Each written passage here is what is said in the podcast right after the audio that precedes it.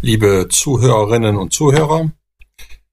Es hat mich jetzt doch gedrängt, in der Fastenzeit einen kleinen Podcast zu machen mit Impulsen für den Tag, die nicht von mir stammen, sondern aus dem sogenannten Lektionar zum Stundenbuch.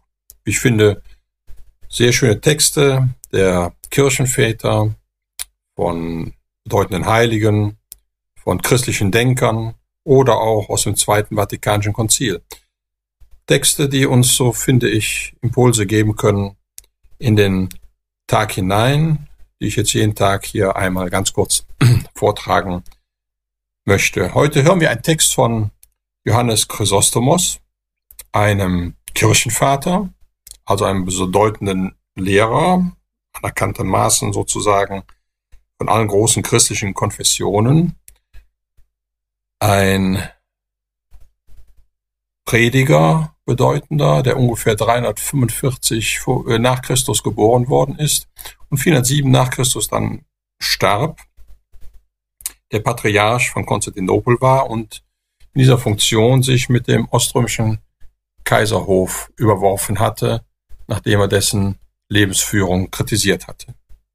Dafür musste er dann in die Verbannung gehen, wurde aber schon bald zurückgerufen, aber auf der Rückreise aus der Verbannung ist er dann entkräftet gestorben. Johannes Chrysostomos, Johannes, also Chrysostomos bedeutet Goldmund. Freunde von Hermann Hesse kennen das aus dem Buch Narziss und Goldmund ein wenig. Der Protagonist, der zweite, ist sozusagen nach dem Johannes Chrysostomos benannt. Wir hören jetzt von ihm, Johannes Chrysostomos, einen Text zum Matthäus-Evangelium. Petrus trat zu Jesus und fragte, Herr, wie oft muss ich meinem Bruder vergeben, wenn er sich gegen mich versündigt? Siebenmal? Jesus sagte zu ihm, nicht siebenmal, sondern siebenundsiebzigmal. Petrus meinte etwas Großes zu sagen, als er mit einer gewissen Selbstgefälligkeit bemerkte, siebenmal? Er will sagen, wie oft soll ich wohl tun, was du befiehlst? Wenn einer immer wieder fehlt, aber auch infolge einer Zurechtweisung immer wieder umkehrt, wie oft gebietest du, das zu ertragen? Wenn er keine Reue zeigt oder sich selbst nicht schuldig findet, hast du für diesen Fall Grenzen gezogen durch deine Worte, er sei für dich wie ein Heide oder ein Zöllner? Darum geht es hier nicht. Dein Geheiß lautet vielmehr, den Beleidiger nicht zurückzustoßen. Wie oft soll ich also mit ihm Geduld haben, wenn er auf Zureden hin in sich geht? Ist es genug mit siebenmal? Was sagt nun Christus, der menschenfreundliche und gütige Gott? Ich sage dir nicht siebenmal, sondern siebenundsiebzigmal. Damit will er aber nicht eine bestimmte Zahl festlegen. Er will vielmehr ausdrücken, dass man unbeschränkt oft, jedes Mal und immer vergeben soll. Wie nämlich der Ausdruck zehntausendmal so viel besagt wie häufig, so ist es auch hier mit 77 Mal.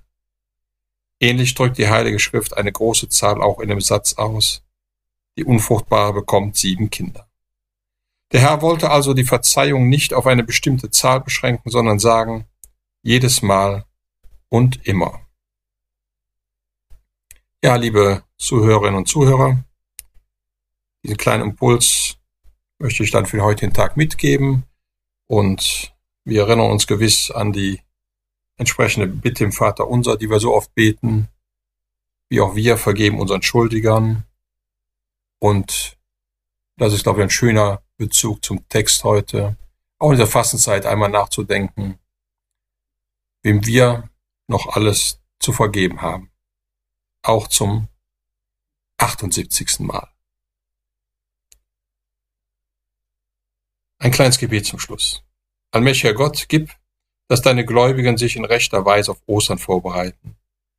Und was sie dem Leib an Entsagung auferlegen, das trage reiche Frucht und erneuere unseren Geist.